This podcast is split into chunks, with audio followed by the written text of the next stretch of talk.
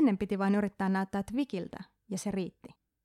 Nyt pitää tanssia ja laulaa ja nussia ja työskennellä ja äiteillä ja säkenöidä ja tasa-arvoilla ja olla valittamatta ja olla kaunis ja rakastaa omia puutteitaan ja pysyä vahvana ja paljastaa haavoittuvuutensa ja leipoa ja nyrkkeillä ja helvetin yhtää sianlihaa. Siinä on liikaa kaikkea, ihan liikaa. Tämä oli suora lainaus Emma Jane Unsworthin aikuiset romaanista. Ja nyt jos yhtään tuntuu siltä, että kolmi nelikymppisen naisen elämä juuri tämän hetken maailmassa ei ole sun juttu, niin Newsflash, myös tämä podcast-jakso on todennäköisesti sinulle liikaa.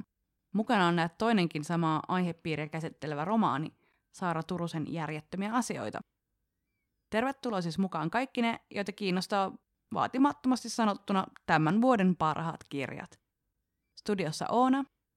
Ja Helmi, joka haluaisi kyllä oikeasti pakottaa kaikki lukemaan nämä kirjat, vaikkei yhtään kiinnostaisikaan, koska moniko klassikko on kirjoitettu aiheesta, joka ihan villisti ensi tuntumalta kiinnostaa. Anteeksi nyt vaan kaikki valaanpyytäjät ja kaivon kaivajat ja luterilaiset lähetyssaarnaajat, mitä näitä nyt on. Nämä kirjat ovat eittämättä tulevia klassikoita, feministisiä klassikoita.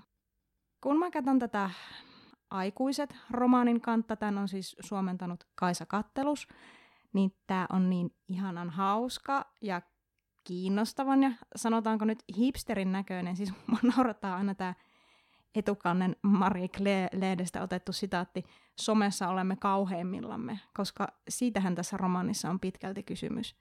Ja just tästä aiheesta on kirjoitettu ihan liian vähän laadukasta kaunoa, mikä on kyllä todella kummallista, että aina vaan niitä sukupolvitarinoita joko nummen tai pottupelon laidasta. Ihan kun ajateltaisiin, että some on aiheena liian kevyt tai pinnallinen, että sitä voisi vakavasti otettava kirjailija käsitellä. Just niin kuin Saara Turunen kirjoittaa järjettömissä asioissa rakkaudesta näin, että huomaan itsekin oppineeni ajattelemaan, että rakkaudesta kirjoittaminen on typerää ja pinnallista. Että pitäisi kirjoittaa jostakin yhteiskunnallisesta ja poliittisesta, erityisesti jos haluaisi olla uskottava taiteilija. Ja tämähän on se ajatusmaailma pitkälti, missä me operoidaan kirjallisuuden saralla. Vaikka kuitenkin meidän elämä on niin näiden asioiden saturoima, somen ja rakkauden, että jos niitä pitää vältellä, niin eikö kirjallisuus pian täysin vieraannu maailmasta ja meidän todellisuudesta? Niin, no totta munassa, mutta jäin myös miettimään tätä, että onko nyt niin, että some on aiheena ikään kuin uusi rakkaus. Että kukaan itsensä uskottavaksi mieltävä kirjailija ei siitä halua vahingossakaan kirjoittaa. Että kun siis Ian McEwan kirjoittaa kirjan roboteista, niin se sijoittaa sen 80-luvulla, jotta ei vahingossakaan joutuisi koskemaan internettiin mokoma vellihousu. Mutta siis Emma Jane Unsworth on rohkeasti tarttunut internettiin, mutta mua pelottaa silti. Siis se, että kun mä katson tätä kirjaa, joka ihan selvästi on feministinen romaani, niin mua kuitenkin pelottaa, että saako tätä sanoa feministiseksi romaaniksi, ettei se vaan säikäytä ketään pois. Et tähän on siis tultu, kun mietitään, miten paketoidaan kirja, joka kertoo naisena olemisesta, joka kertoo naisen tunteista, niin sit pitääkin yhtäkkiä olla tosi tarkkana ja kieli keskellä suuta. Niin, koska toinen vaihtoehto on, että kirja luokitellaan heti chiklitiksi, ja sehän sitten on aikamoinen punainen vaate ns. vakavamman kirjallisuuden ystäville. Mutta montako kertaa miesten kirjoista joutuu miettimään, että okei, miten me puhutaan tästä, niin ettei kellekään tule semmoista mielikuvaa, että tämä kirja on joko A. hullun naisvihamielinen tai B. silkkaa roskaa. Ai niin, ei, kertaakaan, koska kellään ei ikinä ole mitään ongelmia markkinoida avoimen naisvihamielisiä kirjoja. Hmm. Tämä on tosi turhauttavaa. Jos puhutaan mistään, mikä vähänkään haiskahtaa feminismiltä, niin kaikilla on paha mieli ja luulisin, että se aika usein johtuu vain ja ainoastaan siitä, että on mäntti tai, tai että on täysin väärä käsitys feminismin pyrkimyksistä. Mutta siis se, että operoidaan niin mielikuvien tasolla, että tämmöinenkin pitää ottaa huomioon. Mitä nyt joku jostain asiasta kuvittelee. Et esimerkiksi saako Saara Turusta tituleerata feministiseksi kirjailijaksi ja miksi hän on sellainen huomattavasti enemmän Ruotsissa kuin Suomessa. Vaikka Saaran toinen romaani Sivul henkilöhän käsitteli aika pitkälti sitä aihetta, että Hesarin kriitikon mielestä hän ei ollut korkeintaan kuin tyttökirjailija. Ja mä jäin oikein miettimään, että onko meillä ylipäätään ketään muuta voimallisen feminististä nykykirjailijaa ja ihan jopa tein sen virheen, että yritin googlata sitä, koska Voi ei. päädyin Miksi sulkemaan koko internetin niinpä. Tämähän on se kysymys, johon elämä ja maailmankaikkeus tiivistyy. Miksi teit niin? Koska siis kun kirjoittaa hakutermiksi suomalainen plus feministi plus kirjailija, niin ensimmäinen hakutulos on suomalaiset feministit hävetkää, olette oikeasti pelkkiä narsisteja. Siis ainoa pahempi virhe, minkä sä olisit voinut tehdä, on mennä Suomi 24 ja kysyä siellä. Kertokaa mulle, millaisia on feministiset kirjailijat. Silloin sä saanut ehkä pahempia tuloksia, mutta niin kuin siinä ainoa mahdollisuus. Mulla oli itsesuojeluvaistoa nyt sen verran, että tota, Edes ehkä mä olin vaan niinku verran. ihan rehellisen tyhmä, että mä niinku ylipäätään otin internetin tähän mukaan, No. koska ei sitä kannata ottaa mukaan ikinä mihinkään. Niin kir- kirjallisuuteen sen puolin kuin ei, elämäänkään. Ei, Niin. some kyllä, mutta ei internet. Ei. Mutta niin tässä se näkee, että mitä tulee na- naiskirjailijoihin ja feministisen kirjallisuuteen, niin se on joko Minna Kant tai sitten tämmöinen Suomessa olette kaikki narsista ja paska. Niin, kun siellä netissä nyt ei tunnu mitään tässä välissä olevan, niin sen takia olisikin ensiarvoisen tärkeää, että sinne luotaisiin sitä jotakin muuta. Siis manipuloitaisiin algoritmeja, mistä tulikin mieleeni se syvään juurtunut stereotypia, että naiset ovat kieroja manipulaattoreita, koska anteeksi nyt vain haluaisin kysyä, mitä muita vaihtoehtoja naisilla on ollut tässä maailmassa selviämiseen kuin saatanallinen juonittelu. Siis jos esimerkiksi tuhannen ja yhden yön tarinat olisi mennyt niin, että Scheherazade saa pitää päänsä, jos onnistuu voittamaan kuninkaan painimatsissa joka ilta, niin se olisi ollut kyllä tuhannen ja nolla yön tarinat, vai miten se logiikka menee? Olisin halunnut kyllä lukea sen kirjan. Itse asiassa, Siis- siis... nyt kun sanot, Miksei kukaan kirjoittanut tätä vielä? Mä en tiedä painista mitään. Mutta toisaalta nythän on kirjoittu Niin. kaiken näköisiä kirjoja. On ollut ankirjoista muun muassa. Tästä niin keskusteltiin ankerian kiveksistä koko jakso. aivan. Miten ei tiedetty aiheesta mitään, mutta kun sen tekee kyllin hyvin, niin se kiinnostaa. Mm. Niin tuhat ja yksi yötä painimatseja. siis sellainen parodiaversiohan pitäisi tehdä, koska siis onhan se alkuperäinen story niinku ihan, ihan niinku persiistä. Et niinku, en mä nyt muista ihan tarkalleen, miten se menee, mutta näissä saduissahan se viitekehys ei ikinä ole välttämättä kauhean tarkasti kerrottu, mutta että annetaan se lähtötilanne, että alrighty, teloitus vai, vai niinku mitä. Et, niinku, miksi sillä edes oli se kuolemanuhka siinä koko ajan? En mä tiedä. En mä muista enää. Miksi me kerrotaan tätä tarinaa, miksi me puhutaan Niin. tästä? Tässä olisi semmoinen niinku remixin paikka. Siis olihan myös Järki ja tunteet ja zombit vai mikä tämä oli Näinpä. vuosia sitten. Joo. Ne oli valtavia hittejä. Mm. Tästä nyt uusia. Niin, Netflixissähän on ollut se Glow-sarja, joka kertoo niistä kasari naispainijoista, totta. showpainijoista. Se on kiva, vaikka siitäkin aina sanotaan, että sitä ei saa feministit katsoa, koska ne naiset on niin pienissä vaatteissa siinä. Mutta Hmm. mä en nyt voi lähteä. Mä en voi katsoa ohjelmia, jos naiset on ainoastaan jotenkin niinku realistisen niinku koronarumia koko ajan. Ei sitä niinku, se on niinku liikaa. Ei, ja siis jos mä voisin niinku selviäisin elämästä sillä, että mä kulkisin ympäriinsä kasarijumppatrikoissa, niin todellakin mäkin tekisin niin. Joo. Ja valtava tukka. Se olisi ihanaa. Sulttaanien ja algoritmien manipuloinnin perusteella siis täten julistamme tunnustan lukeneeni podcastin narsistiseksi manipulaatioalustaksi, missä feministiksi leimautumisen pelko on vain yksi pelko monien muiden pelkojen joukossa. Sillä kuten aikuiset romaanin päähenkilö Jenny huomauttaa, sinulla on tasan kaksi vaihtoehtoa. Yksi, elä pelkojesi kanssa, tai kaksi, kuole pois. Painimatolla. Esimerkiksi. Aloitetaan tämä manipulaatio nyt sitten toden teolla tällä Answorthin aikuiset romaanilla. Tämä on siis romaani, jota me molemmat alettiin toisistamme tietämättä lukea ja johon me molemmat ihastuttiin. Yleisluonnehdintana tälle toimisi varmaan sanapari neuroottinen draamakomedia. Mutta oikeasti kyseessä on romaani, jonka kaltaista ainakin mä olen kuumeisesti etsinyt ihan todella pitkään. Siis kirja, joka jollain olennaisella tavalla kuvaa sitä, millaista on elää just nyt. Tämä päähenkilö Jenny on 35-vuotias, se on juuri saanut kenkää, poikaystävä on dummannut sen, ja ystävyys parhaan friendin kanssa on mennyttä, koska Jenny ei kiinnosta about mikään muu kuin Instagram. Ja koko romaani alkaa sillä, kun Jenny pohtii, miten postata valokuva croissantista niin, että siihen kiteytyisi kaikki, mikä elämässä on olennaista. Siis mä en itse asiassa kauheasti lämmennyt tälle alulle. Tietenkin se johtuu varmaan siitä, että on hirveät defenssit aina päällä silloin, kun alkaa. Mä oon ainakin ihan, tiedätkö, semmoisessa niin totaalisessa kädet puuskassa asennossa. Ihan sama, minkä kirjan mä niin aloitan, niin mä oon, että no niin, voita minut puolellesi kirjallisessa painimatsissa. Ne niin kuin ekat sivut on aina niin kuin ankaraa rytyytystä. Sille jossain semmoisessa niin lukkopuolustuksessa makaa siellä nurkassa ja niin kuin,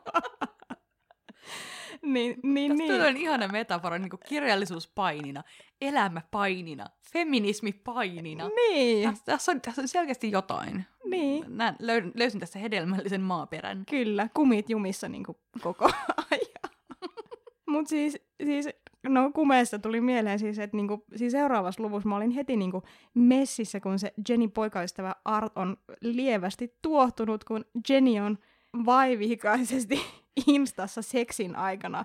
Ja sitten se, mikä on niin kuvaavaa, että kun Art pohtii, että tota, onkohan sulla niinku joku juttu meneillään siellä netseissä, niin oikeasti se Jenny on vaanimassa siellä naista, jota eniten maailmassa kadehtii, ja josta myöhemminkin tulee IRL, Jenin arkkivihollinen.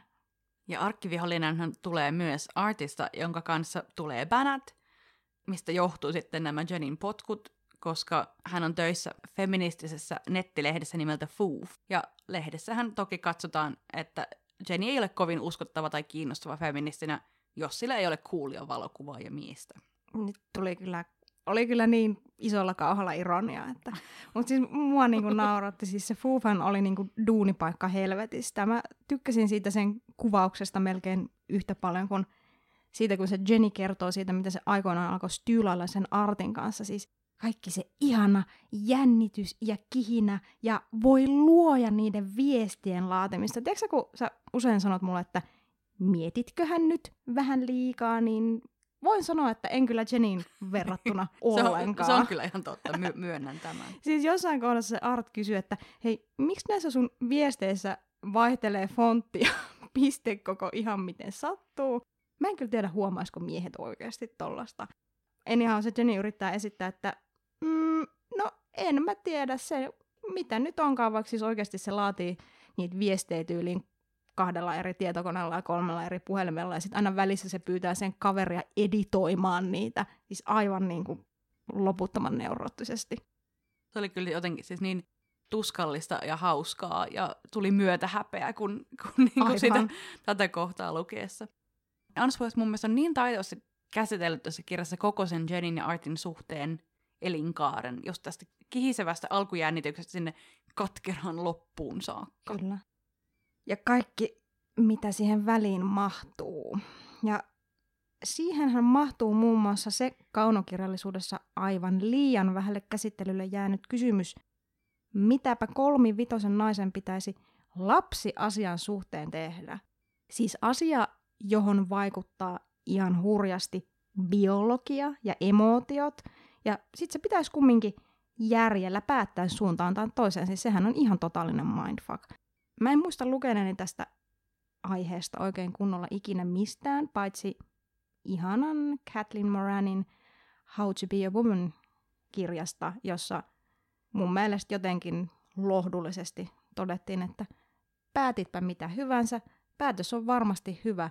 Ei Jeesuskaan jäänyt miettimään, että olisiko mun pitänyt niitä lapsia sit koskaan. Mulla jäi mieleen se. Se oli ihan silleen, niin kuin, tiedätkö, niin kuin ainoa kerta, jolloin kannattaa miettiä ehkä, että mitä Jeesus tekisi. Niin se olisi niin kuin tässä kohtaa. Mutta siis tämä teema on nyt vihdoin pääsemässä kaunokirjallisuudessa pintaan, ja mä olin ihan jipoissani, kun huomasin, että myös Saara Turusen järjettömiä asioita sivuaa tätä. Kummassakin kirjassa lisääntymisen pohtiminen on toki yksi asia monen muun joukossa, mutta saanko silti Oona siterata Turusta, koska tähän kiteytyy aika hyvin se, mistä näissä molemmissa kirjoissa on pitkälti kysymys. Tämähän on hyvin siteerattava kirja, mikä nyt varmasti tässä jaksossakin tulee, tulee hyvin Joo. selkeästi esiin. Varautukaa. Okei, nyt lähtee. Myöhemmin, kun ajattelen lapsiasiaa, minusta tuntuu, että koko jutussa on jotain liian hankalaa. Alan pelätä ovulaatiotestin hymynaamaa ja otollisia päiviä. Aivan kuin siinä olisi jotakin samaa kuin joulussa tai juhannuksessa, myös siihen liittyy liikaa odotuksia. Ja juuri siksi tuntuu, että se olisi tuomittu epäonnistumaan. Meidät olisi tuomittu seisomaan rankkasateessa, kastuneet makkarat savuavassa grillissä. Tämä oli niin parasta ja kohta. Mä, näin sen, miten, miten siellä seisoi sen grillin ääressä, semmoinen vettynyt paperilautanin kädessä ja joku sadetakki päällä. Ja... Oh. Siis musta tuntuu, että tässä on niinku koko mun elämän kuva.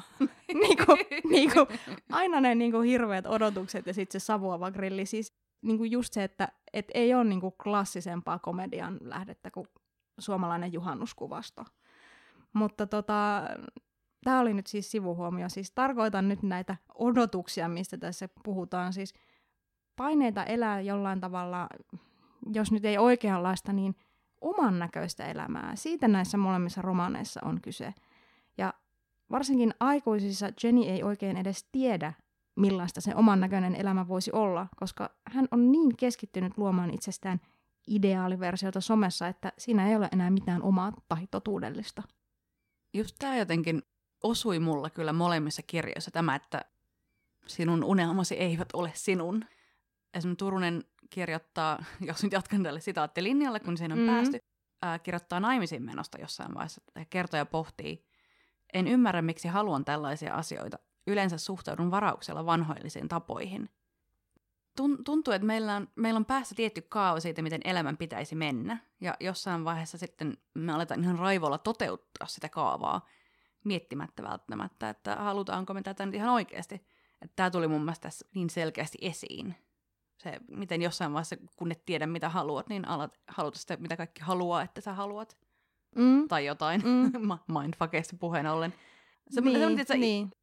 Inception-tyylinen, niin kuin, että tässä on nyt nämä niin kuin mun toiveet, jotka suhteutuu muiden toiveisiin, joiden sisällä on yhteiskunnan toiveet, Mm. ja sitten putoat semmoiseen kaivoon, etkä enää tiedä, kuka olet. Tähänkin liittyy tiedätkö, jotenkin se, että se aikuisuus, niin kuin, että pitkäänhän se on, kun ei ehkä olla vielä aikuisia, ja se on sitä just niin kuin sitä fuck it-aikaa, että niin kuin mä en ainakaan, ja te ja teidän odotukset. Ja sitten niihin kumminkin niin kuin 95 prosenttia ihmisistä niin kuin Niin. antautuu ja päätyy toteuttamaan niitä ja elämään sitä, just sitä, sitä elämää. Prismaperhe-elämää. Niin. Niin, näinhän se menee. Ja just järjettömissä asioissa sen kertojan kohdalla sekä avioliitto että lapset tuntuu just tämmöisiltä niin kuin ulkopuolelta tulevilta, ulkoa opituilta asioilta. Ja sitten se kertoja oikeastaan niin kuin alkaa, ainakin mulla ei tämmöinen olo, että se ei ikään kuin välttämättä itse oikeasti halunnut niitä, mutta se alkaa hapuilla niiden suuntaan. Et Siinä pitäisikö näitä haluta? Niin, ja etenkin sillä jotenkin tavallaan jonkunnäköisenä pelastusrenkaana siinä kohtaa, kun se huomaa, että oma parisuhde on jotenkin epämääräinen, oma elämä on ehkä vähän epämääräinen, että kumppanin kanssa asutaan eri maissa, ollaanko me yhdessä vai eikö me olla, oma työura on ehkä vähän epämääräinen, on hissiyhtiöltä saatu apuraha, Mm. mutta tavallaan mi- kuka sä nyt oot, mitä sä teet, mi- mikä identiteetti tämä tämmöinen ylipäänsä on. Ja sitten sit tuli just semmoinen fiilis, että ehkä koska koko epämääräiselle olemiselle ylipäänsä, mutta etenkin tämmöiselle epäperinteiselle suhteelle ei ole semmoista valmista mallia, niin sitten se ihminen menee jotenkin ihan paniikkiin, että se ei tiedä, miten tätä toteuttaa, niin mikä on se seuraava askel, mikä pitää ottaa. Et sen takia se huomaa ajattelevansa avioliiton kaltaisia tämmöisiä, no aina helppoja No ratkaisuja. ne on semmoisia konkreettisia askeleita, Niin, koska se on vähän vaikea niin sit keksiä tavallaan, että asuntolapset vai niin kuin, asuntobussi. Et, niin kuin, mi- Niin, et sit kun ne on niin kuin, kasassa, niin mitä sit? niinpä. Tai jotain niistä. Kyllä. Ja mä oon miettinyt kyllä tätä tosi paljon itse myös, että just se, että mikä, mi, mitä on se aikuisuus. Tämä nyt on mm. myös tämä meidän teema tänään. Että mitä se aikuisuus on silloin, kun elämään ei tule näitä ns-normaalia virstanpylvää, jotka kertoo, että sä olet nyt menossa jonnekin ja muka kehittymässä ihmisenä. Et mä oon itse vapaaehtoisesti lapseton, eikä se siitä tule muuksi muuttumaan. Mä en halua naimisiin, mulla ei ole asuntolainaa. Niin kyllähän se tuntee siinä tietyllä tavalla putoavansa jonkinlaiseen mustaan aukkoon, joka syntyy siitä, että mulla ei ole valmista käsikirjoitusta tällaiselle elämälle. Ja jos vaikka lehtijutuissa tai niin poispäin parisuhteettomista tai perheettömistä aikuisista kerrotaankin, niin usein niissä sitten jengi ravaa baareissa niin kuin joskus aikoinaan ja elää semmoista villiä ja hauskaa elämää. Mut onko mä... se koskaan ollut hauskaa, saanko mä kysyä? No se, on, se on toki toinen kysymys. Vai onko tämä mun savuavat makkarat mentaliteettinen? niin kuin, että, niin kuin... Kyllä musta tuntuu, että mulla joskus aikoinaan, aikoinaan oli kädessä paperilautanen, joka ei ollut vettynyt, ja makkara, joka ei ollut kärtsännyt ja niin poispäin. Mutta en mä enää jaksa grillata. niin, et, et ei, siis ihan fyysisesti en jaksa vaikka käydä baareissa ja bilettää, vaikka voisikin, vaikka niin. ei olisikaan koronaa. Jossain suomennoksessa muuten oli viime aikoina törmäsin siihen, että, että Netflix ja chill oli niinku, että Netflix ja chillataan, ja sitten mä olin vaan se, että niin no, ehkä se sitten aika monella on ihan konkreettisesti Netflix ja chillataan, että tota. Koko elämä on nykyään konkreettista Netflix ja chillataan. Mutta niin, se on, se on mun mielestä kiinnostava kysymys, että kun ei elä enää parikymppisen jotain tämmöisiä, oli niitä todellisia tai kuviteltuja kreisejä sinkkubailuvuosia, mutta ei elä myöskään ruuhkavuosia, niin mitä mä elän? Miten mä elän? Kuka mä olen? Apua!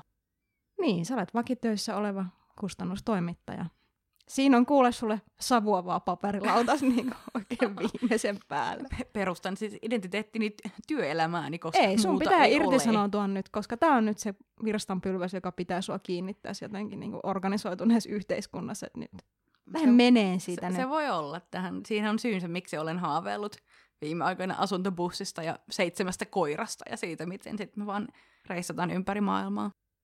Mutta nämä samat kysymykset nimenomaan pätee monella tavalla aikuisten Jennyin.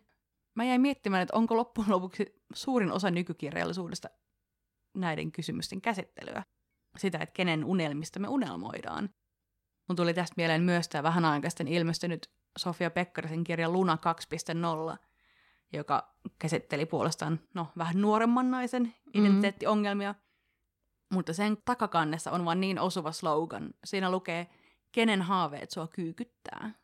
Saanko vastata? Vastat kuitenkin. Tyylilleni uskollisesti. öö. No en vastaa. Tota, siis siinä luunassahan halutaan kostaa petturi poikaystävälle siten, että hankkiudutaan timmiin kuntoon, aloitetaan fitnesselämä, siis puhutaan kostokropasta ja mä haluan puhua Khloe Kardashianista, koska siis – mikä on tämä juttu? Siis ei ole kuuluisampaa kostokroppaa kuin Khloe Kardashianilla, mutta siis kun nainen kostaa miehelle, niin se tekee sen tekemällä itsensä pienemmäksi. Siis mikä, mikä, mikä juttu tämä on? Oletko muuten lukenut Faye Weldonin naispaholaisen? Siinähän kosto on vielä piirun verran kieroutuneempi, kun päähenkilö leikkauttaa itsensä miehen rakastajan kaksoisolennoksi. Siis se on klassikko. Saattaa olla toki satiiria niille, jotka sitä ymmärtää, mutta en mä tiedä. Mulla on aina vaikeaa sen kanssa. Mä luin siis Faye Weldonia joskus teininä ja muistan, että mä en ehkä ihan tajunnut sitä. Pieni helmiä sijoille keissi mm. siinä. Kyllä pitäisi selkeästi perehtyä tähän uudelleen. Siis Feihän on feministi kuningatar. Mä odotan hänen uutta tulemistaan, koska koko hänen uransa pointtihan oli – kirjoittaa niistä varsinkin median, joo okei, okay, varmaan voi sanoa koko yhteiskunnan silmissä näkymättömistä naisista, niistä lihavista ja arkisen näköisistä. Fei kauppojen hyllylle please takaisin uudestaan. Turusessa, Ansvoetissa, Lunassa ja varmaan nyt Khloe Kardashianissakin näkyy hyvin se, miten helposti me lipsahdetaan niihin muiden valmiiksi ajattelemiin uriin että ajatellaan, että pitää olla timmikroppa tai täydellinen imago tai täydellinen parisuhde tai mitä nyt ikinä. Tämä Turusen kertoja käy terapiassa asti miettimässä sitä, että pitäisikö erota. Vaikka nyt ilmeisesti on kuitenkin enimmäkseen aika onnellinen siinä suhteessa. Ja se onnen salaisuus on se, että se mies asuu toisessa maassa. Tässä on mun ideaali. Tässä on itse asiassa varmaan joku, totuuden siemen tässä. Mutta jos se, että vaan se onnettomuus syntyy siitä, että kun aina vaan miettii, että no voiko tämmöinen suhde olla ja no onko tämä nyt sopivaa ja olenko onnellinen ja sekä Turusen että Ansvoitin kirjassa ja no ehkä myös omassa elämässäni tuntuu, että se perustavanlaatuisin kipuilu syntyy juuri tästä, tästä hankauksesta, kun todellisuus ja esimerkiksi rakkaus sitten näyttäytyykin vähän, niin, no ne tulee eri paketissa kuin, niin kuin millaisessa ajattelee, että niiden pitäisi tulla. Tiedätkö, mikä mulle tuli näistä kirjoista mieleen vastaan, koska et voi mitenkään tietää. Siis eräs sellainen norjalainen dokkari, joka kertoo kiinalaisista kaksossisaruksista, joista toinen adoptoidaan, kiitos täysin moraalittoman kiinalaisen lapsikaupan, Norjaan ja toinen Amerikkaan. Mä oletan, että tämähän on joku luonnollinen syy, miksi tämä sulla tuli mieleen, mutta en kyllä ainakaan vielä No keksi, voin mikä kertoa, se on. se, voin kertoa sen nyt sinulle, koska siis se on ihan mahtava semmoinen sosiologinen koe, mikä siinä niin kuin tahattomasti tapahtuu, koska näistä identtisistä tytöistä kasvaa mentaliteetiltaan siis totaalisen epäidenttiset ja sanoisin, että se johtuu pelkästään siitä niiden erilaisesta kasvuympäristöstä. Se oli surullinen, mutta tosi huikean kiinnostava ohjelma. Ja musta siis tuntuu, että nämä romaanit on ikään kuin nämä kaksoset. Samat, mutta erilaiset. Järjettömissä asioissa on jotakin juhlallisen hillittyä. Se on ikään kuin se totinen norjalaislapsi, joka leikkii yksin siellä puoliaution kylän lumikasassa. Se oli hyvin surullista. Tämä kirjahan on paikoin tosi haikea. Ja aikuiset on sitten enemmänkin se hymyilevä jenkkiversio, joka on tietenkin sisältä ihan rikki. Pohjimmiltaan molemmat nämä kirjat on äärimmäisen teräviä puheenvuoroja naisena olemisen paineista. Molemmissa on tuhmia, po- tuhmia pohjavirtoja, on niitäkin, kyllä, koska, koska se esimerkiksi järjettömissä asioissahan se mies haluaa, että se kertoja kuvaisi sille semmoisen seksivideon Kyllä itsestään. tuhmat pohjavirrat Tuhma- löytyy. Tämä oli nyt, tämä oli hyvä lipsautus. Tota, niin, no en mä nyt tässä nyt sit mistään sävellajeista tässä puhuttaa, tuntuu, tuntuu tosi, tosi banaalilta. Siis äm, aikuiset on sillä tavalla muodikasta sanaa käyttääkseni snarky, ja järjettömiä asioita on taas jotenkin lakonisen hauska. Tämä näkyy hyvin siinä, kun molempien kirjojen päähenkilöt käy terapiassa, mutta siinä missä aikuisten Jenny suhtautuu terapiaan stand-up-keikkana yhdessä kohdassa hän siis jopa sanoi, että istunto loppui, koska hänellä loppui sekä puhti että materiaali, niin Turusen päähenkilö käy aprikoimassa, että pitäisikö hän jättää miehensä ja miksi terapeutit haluavat aina istunnon jälkeen kätellä. On kyllä tosi kiinnostavaa, että nämä ilmestyi nyt suunnilleen samaan aikaan nämä kirjat. Ja aikuiset vielä sopivasti naisten päivänä. Tähän voisi siis vaikuttaa nerokkaalta markkinointitempulta, mutta ei sitä Älä ole. nyt sano noin. No niin, nyt, nyt pilasin kaiken. Leikkaa pois. Nyt pilan kaiken tunnustamalla, että mehän siis rakastuttiin tähän Answetin kirjaan noin kaksi vuotta sitten, Joo. jolloin ei tiedetty Turusen kirjasta vielä yhtikäs mitään. Ja mietinkin nyt tässä, että voiko olla, että meillä on käsillä jonkinlainen rakkauden renesanssi, näin tyylikkäästi sanoakseni. Onko se tulossa uudelleen muotiin myös näissä ns. vakavammissa kirjoissa?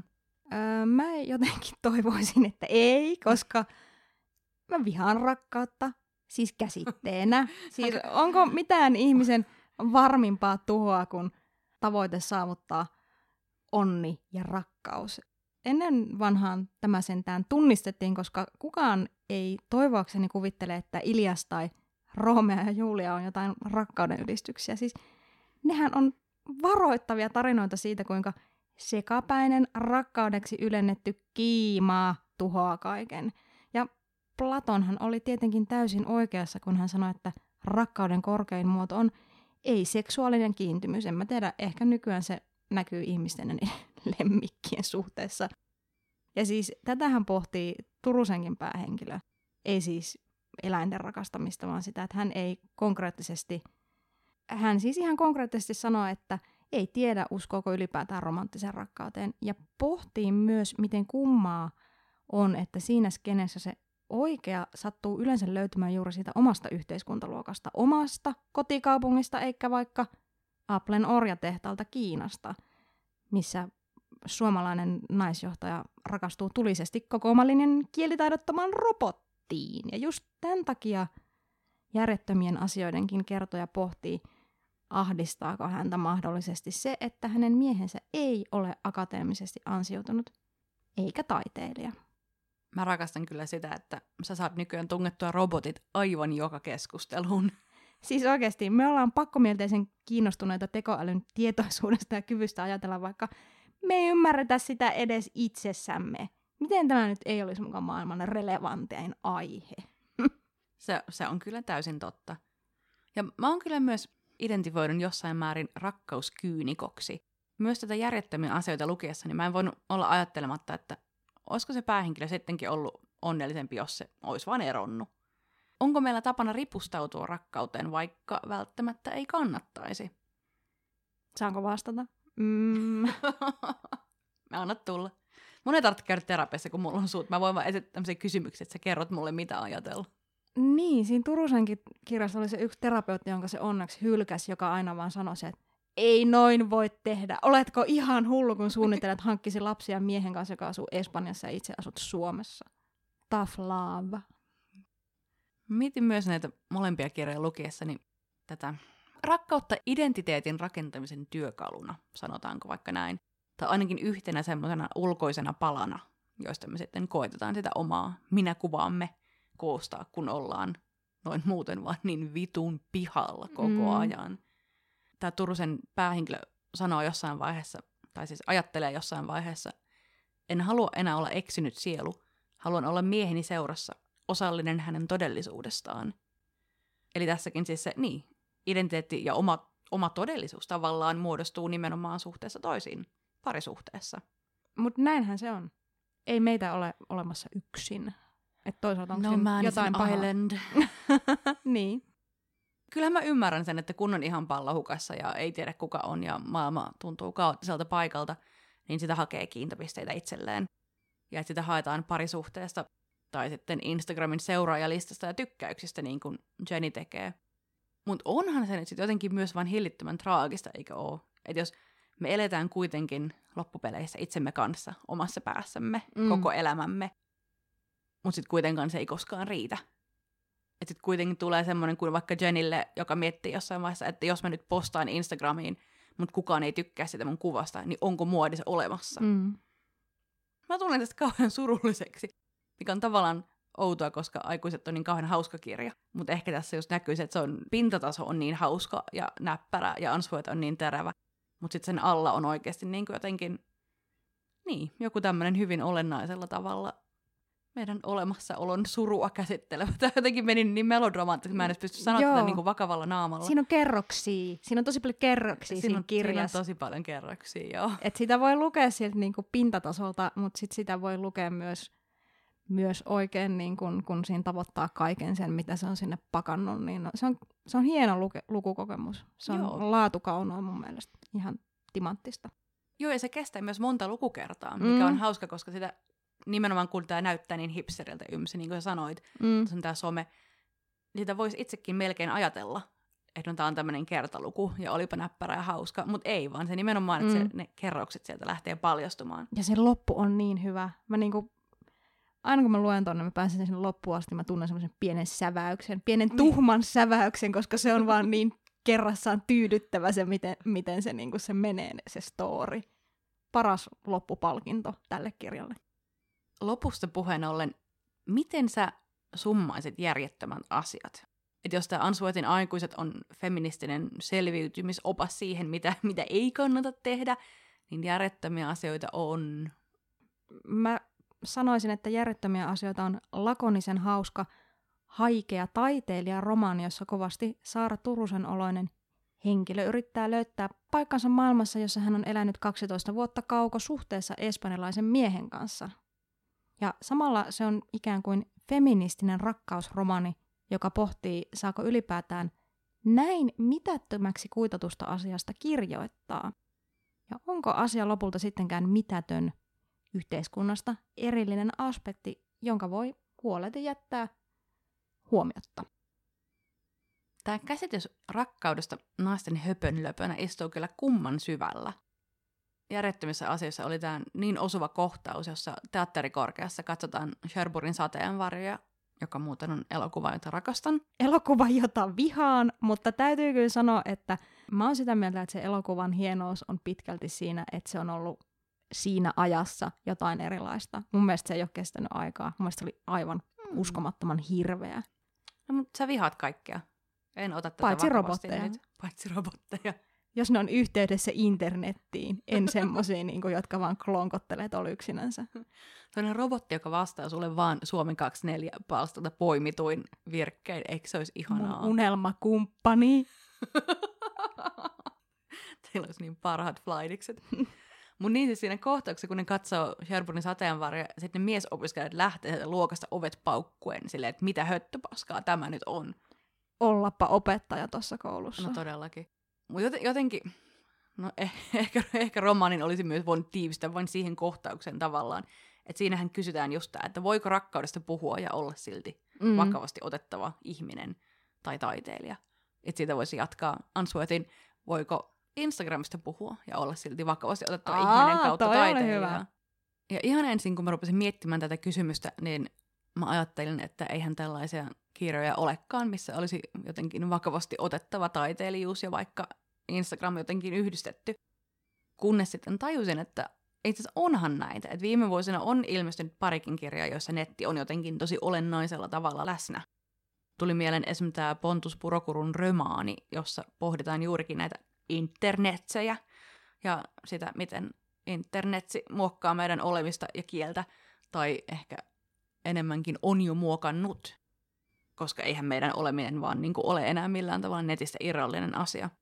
Mutta sitten mietin, että onko tässäkin nyt jälleen kerran, haa, esitän jälleen retorisen kysymyksen, johon voin sitten vastata. Itse vastata, kyllä, se on parasta. Niin, mutta että onko tässäkin nyt tämmöinen keissi, että koska nuori mies on aina vakavasti otettavampi lähtökohtaisesti olentona kuin nuori nainen, niin nuorilla miehillä on enemmän vapautta käsitellä tällaisiakin aiheita ilman, että se lasketaan heille miinukseksi.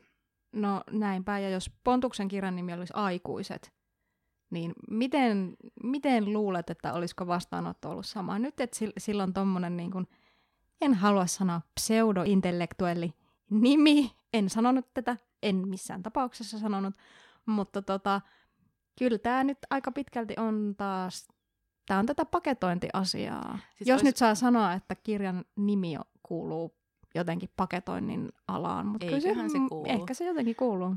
Tässä olisi niin kiinnostava tehdä semmoinen gender swap kokeilu. Mm. Mä muistan näin netissä, että on semmoinen, puhuttiin siis jenkkikirjallisuusmaailmasta, mikä on tietty monella tavalla yveri. Mm. Ja siinä oli siis niinku verrattu naiskirjailijoiden ja mieskirjailijoiden kansia, ja sitten vaihdettu ne päittäin. Eli esimerkiksi George R. R. Martinin Game of Thrones, että sitten mm. jos kirjoittaja olisikin ollut Georgetta, mm. ja sitten siihen oli tehty semmoinen pinkin ja vaalean sinisen, siinä oli jotain ruusuja ja niin poispäin.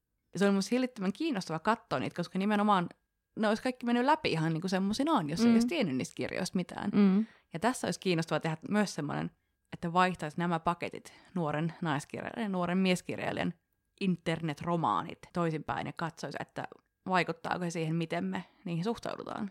Kyllä. Siis mä, mä aina joka jaksossa toivon sitä säkkiä, jos kaikki kirjat olisi silleen niin kuin ilman niitä nimiä ja kansia ja kansikuvia, mutta mä voin tehdä nyt sellaisen myönnytyksen, että mä voin, mä voin myöntää, että tarvitaan sellainen internet-romaanien säkki, mihin sitten kaikki laitetaan ja sieltä, sieltä nostetaan niitä kirjoja. Ja tota. Mutta olisiko internet-romaanien säkki, vai olisiko se enemmän joku tämmöinen sitten kuitenkin selaimessa toimiva semmoinen niin kuin random book generator. Ei, koska ei me saada käyttää internettiä, se tuhoaa meidät. Okei, menemme maakuoppaan ja otamme säkistä internetromaanin. Sen lähemmäs emme sitä robottimme vieressä siellä. Sä tunnet mut niin hyvin. Tämä podcastin tekeminen yhdessä on kyllä nyt paljastanut meistä kerroksia. En, en tiedä, onko miten, miten positiivinen asia.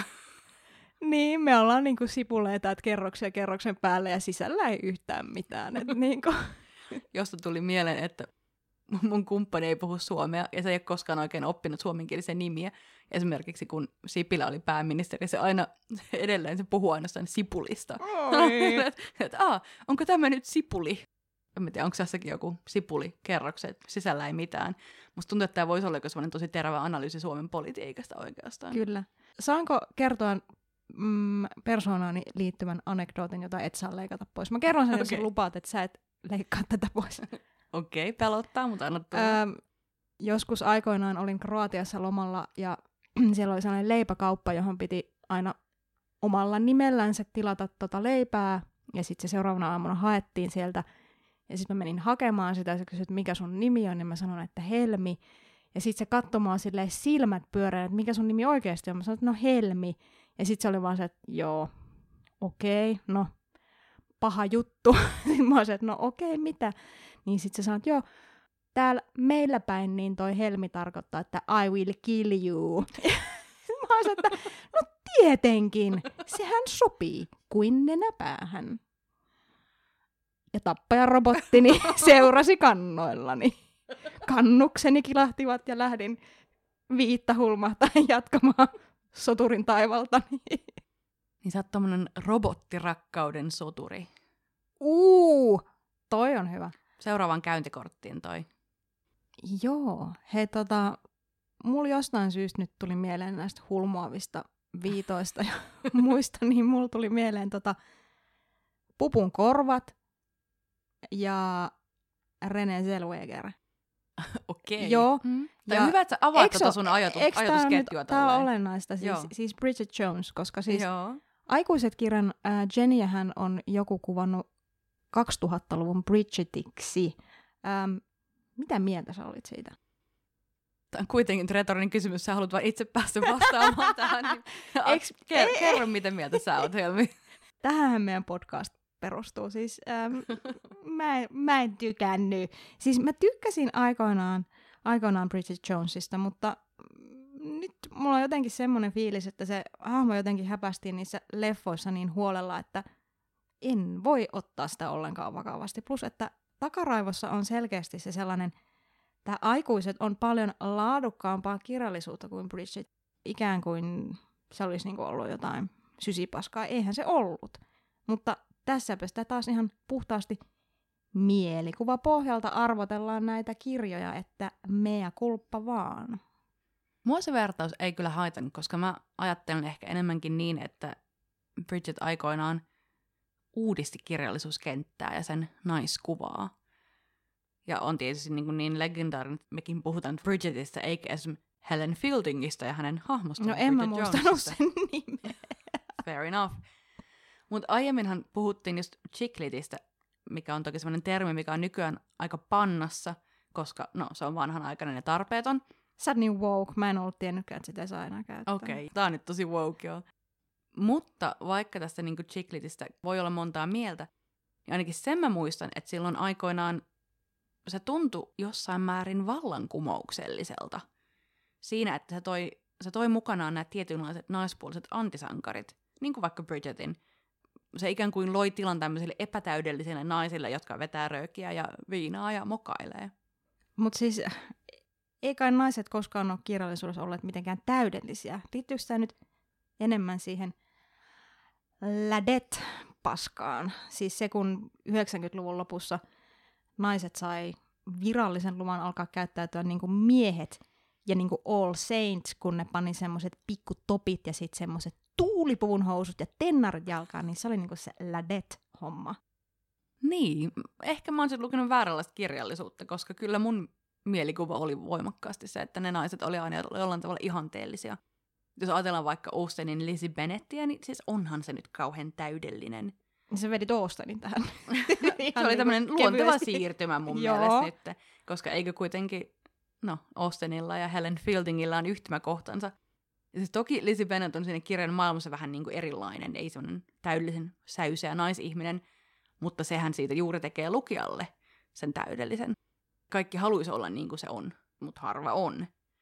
Kirjallisuuden Instagram versus reality kuvapari on Elizabeth Bennet ja Bridget Jones. Tai siis Elizabeth Bennet ja aikuisen Jenny ehkäpä. Ja tämä epätäydellisyys, en mä tiedä onko se nykyään jotenkin täysin pasee aiheena, mutta se ainakin silloin silloin kun mä olin teini, se tuntui mulle kovin tärkeältä jo silloin. Ja erityisen tärkeältä tuntuu mun mielestä nyt, mitä vanhemmaksi tulen ja mitä epätäydellisempänä ja keskeneräisempänä oma elämä näyttäytyy. Tämä epätäydellisyys ylipäänsä on semmoinen asia, että siis jos olisin lähdössä vaaleihin ehdolle, niin tämä on se kulma, millä mä kyllä lähtisin. Ja miksipä et olisi? Niin, no ehkä se on se seuraava askel. Mutta siis epätäydellisyydestä pitäisi mun mielestä puhua enemmän, ja sitä pitäisi suorastaan jotenkin juhlistaa. Ja sitähän nämä 90-lukulaiset chicklit sankarittaret nimenomaan teki. Ja ehkä nyt myös Saara Turunen ja Ansvoet osaltaan. Ja nyt toki he rakentavat tämän niin 90-luvun kirjallisen perinteen päälle. Mutta siis esimerkiksi silloin aikoinaan oli vaikka nämä himoshoppaja-kirjat. Mm. Siis mä vihasin sitä, pakko sanoa. Mä vihaan himoshoppajaa, koska tuntuu, että se lähinnä glorifioi sitä, että höhö, nainen ei osaa käyttää rahaa. Siis hep, hep, hep, hep. Siis mä en tajua lainkaan, kun himoshoppaista sanotaan, että siinä glorifioidaan jotain. Siis just tämä, että kun kirjailija kuvaa jotakin, niin miten se intentio on lukijoille sit aina niin päivänselvä, että joo joo, tässä nyt glorifioidaan, tai se, mikä mun mielestä on paljon vaikeampaa, tässä nyt satirisoidaan, kun jotakin vaan kuvataan. Siis mulle himoshoppaat on aina olleet jotenkin tyydyttäviä kasvutarinoita naisesta kulutushysterian hampaissa. Hmm. Okei, kiinnostavaa. Mä en ole itse koskaan ajatellut sitä tuolta kantilta, mikä nyt ehkä kertoo enemmän minusta. Mä ehkä koin sen glorifiointina sen takia, että kun tuntuu, että se ei ikinä opi, tai ei ainakaan oppinut niiden miljoonan kirjan aikana, mitkä mä itse aikanani luin. Ja siis toki toi sun, sun luenta kuulostaa paljon paremmalta, että joskus siinä nimenomaan kommentoidaan tätä asiaa näin. Ja, No en mä tiedä, mistä me voidaan tietää No, mitä. niin kuin niin. ainoastaan kirjailija itse voisi No varmaan kyllä. sanoa, ja sitten jos siltä kysyisin, niin se sanoo, että en mä halua sanoa, että kaikki saa lukea tätä omalla tavallaan. niin, siinä on aikamoinen kuoppa, mihin langeta. Että Mm. tavallaan lukeeko sen tolleen, että tässä on ehkä jotain tämmöistä niin kapitalismiin ja sukupuoleen ja niiden risteyskohtaan mm. liittyvää kritiikkiä, vai lukeeko sen tämän mun oman laiskan tulkintani kautta? Että nyt Ei, kun tämmönen- mä luulen, että sä oot kato ollut wokimpi silloin, kun sä oot lukenut näitä, ja sä oot jotenkin niin kuin osannut, osannut silleen niin kuin vihata sitä niin kuin oikeista syistä.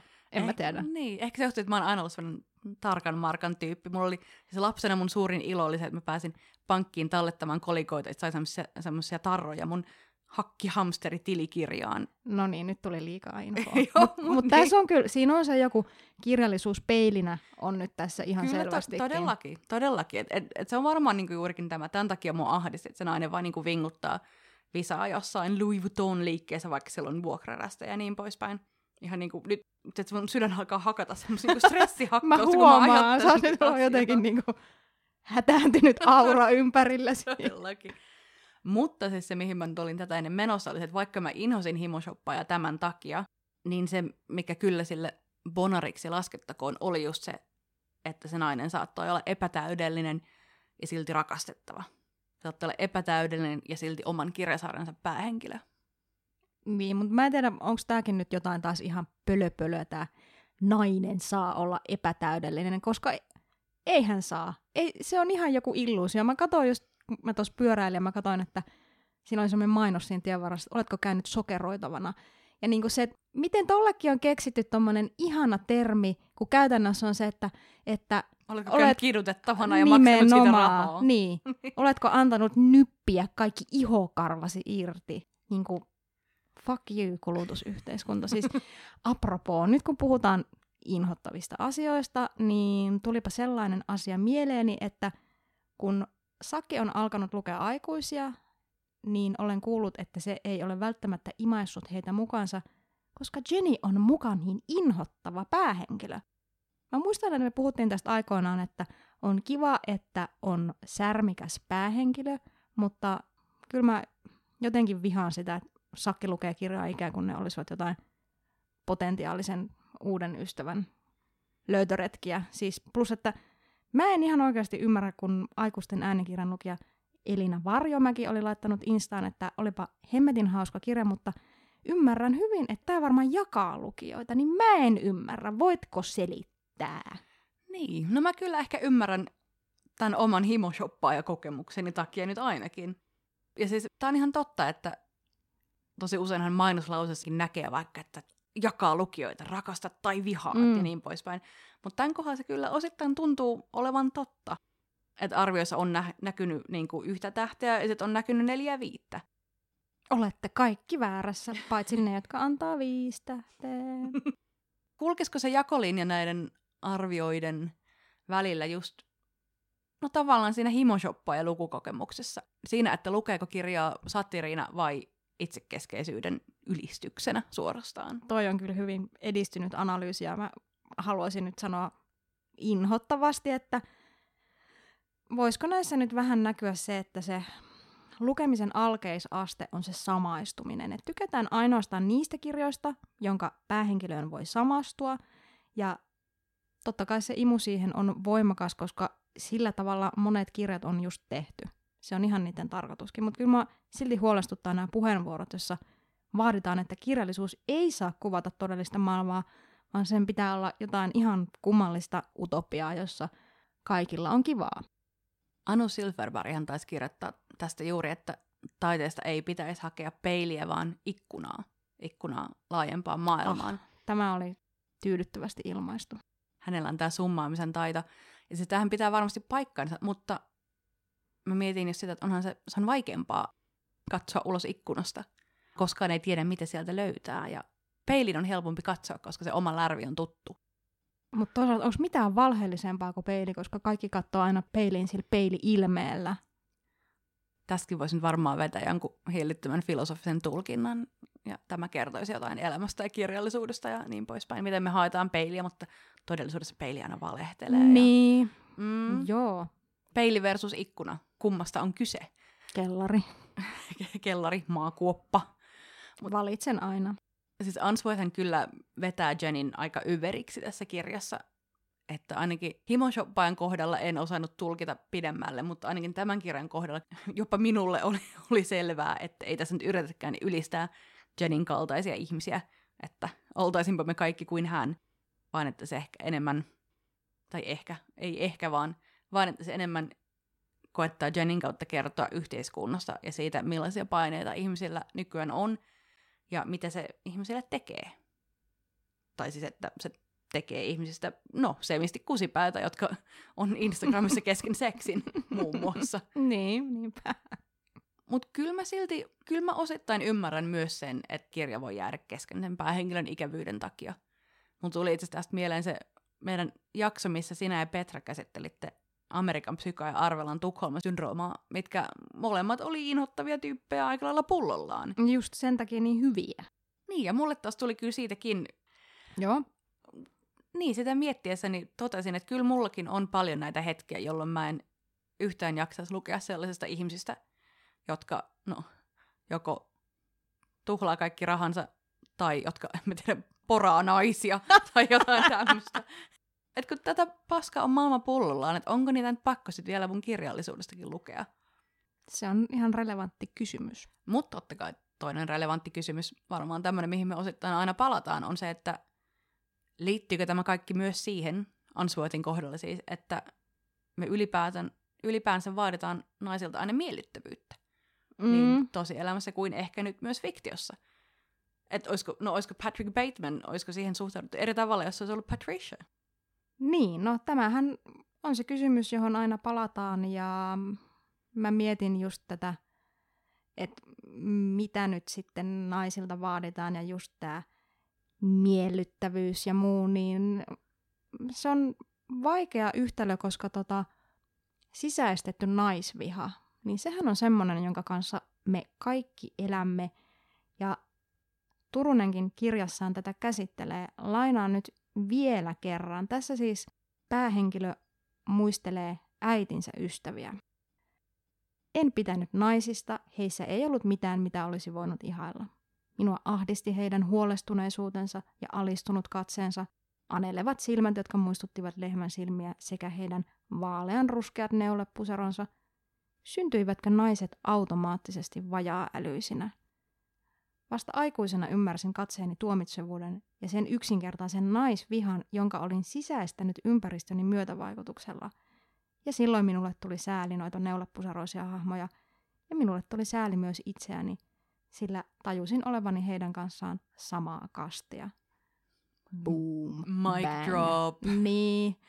Siis se, että kestää aika kauan No toisaalta on parempi, että kestää kuin se, että sitä ei tapahdu koskaan, että havahtuu siihen, että miten marinoituneita me tässä patriarkaatin myrkyssä ollaan. Plus siis ihan jo sekin, että biologia on meitä vastaan. On tosi monia asioita, jo, jotka niin kuin on naiselle vaikeaa, koska biologia haluaa, että kiinnitämme näihin asioihin huomiota. Siis käsittääkseni naisilla on ihan sisäsyntyinen tarve hankkiutua miehen suosioon, siis mieluummin miehen kuin naisen suosioon, koska mies voi häntä paremmin suojella.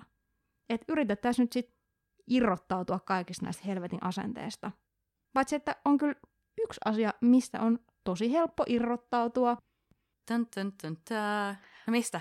Uskottavan kirjailijan käsitteestä, siis juuri siitä, mistä Saara Turunen niin monesti puhuu kirjassaan, että onko uskottava kirjailija sellainen, miksi pitää pyrkiä, ja mikä ylipäätään on uskottava kirjailija. Sillä vastaushan kuuluu, uskottava kirjailija on silkkaa CIAn fabrikaatiota. Viittaatko nyt siis siihen, että modernin amerikkalaisen kirjallisuuden arvostetuin syntys ja edelleen maailman elitistisin luovan kirjoittamisen opinto-ohjelma Iowan yliopistossa on alun perin CIAn luoma propagandatyökalu, jolla haluttiin levittää jenkkiläisen individualismin ja materialismin ilosanomaa. Sosialismi huono, Hemingway hyvä, viittaan juuri tähän. Siis korkea kirjallisuus, niin kuin up yours. Se on nyt mennyttä. Moikka. Ei mitään lisättävää. Älkää tunnustako lukevanne Hemingwayta, lukekaa Turusta ja Answorthia. Näissä kirjoissa on tämä päivä, kirjallinen tulevaisuus ja maailmanlopun croissantti. Boom. Mic drop. Bam.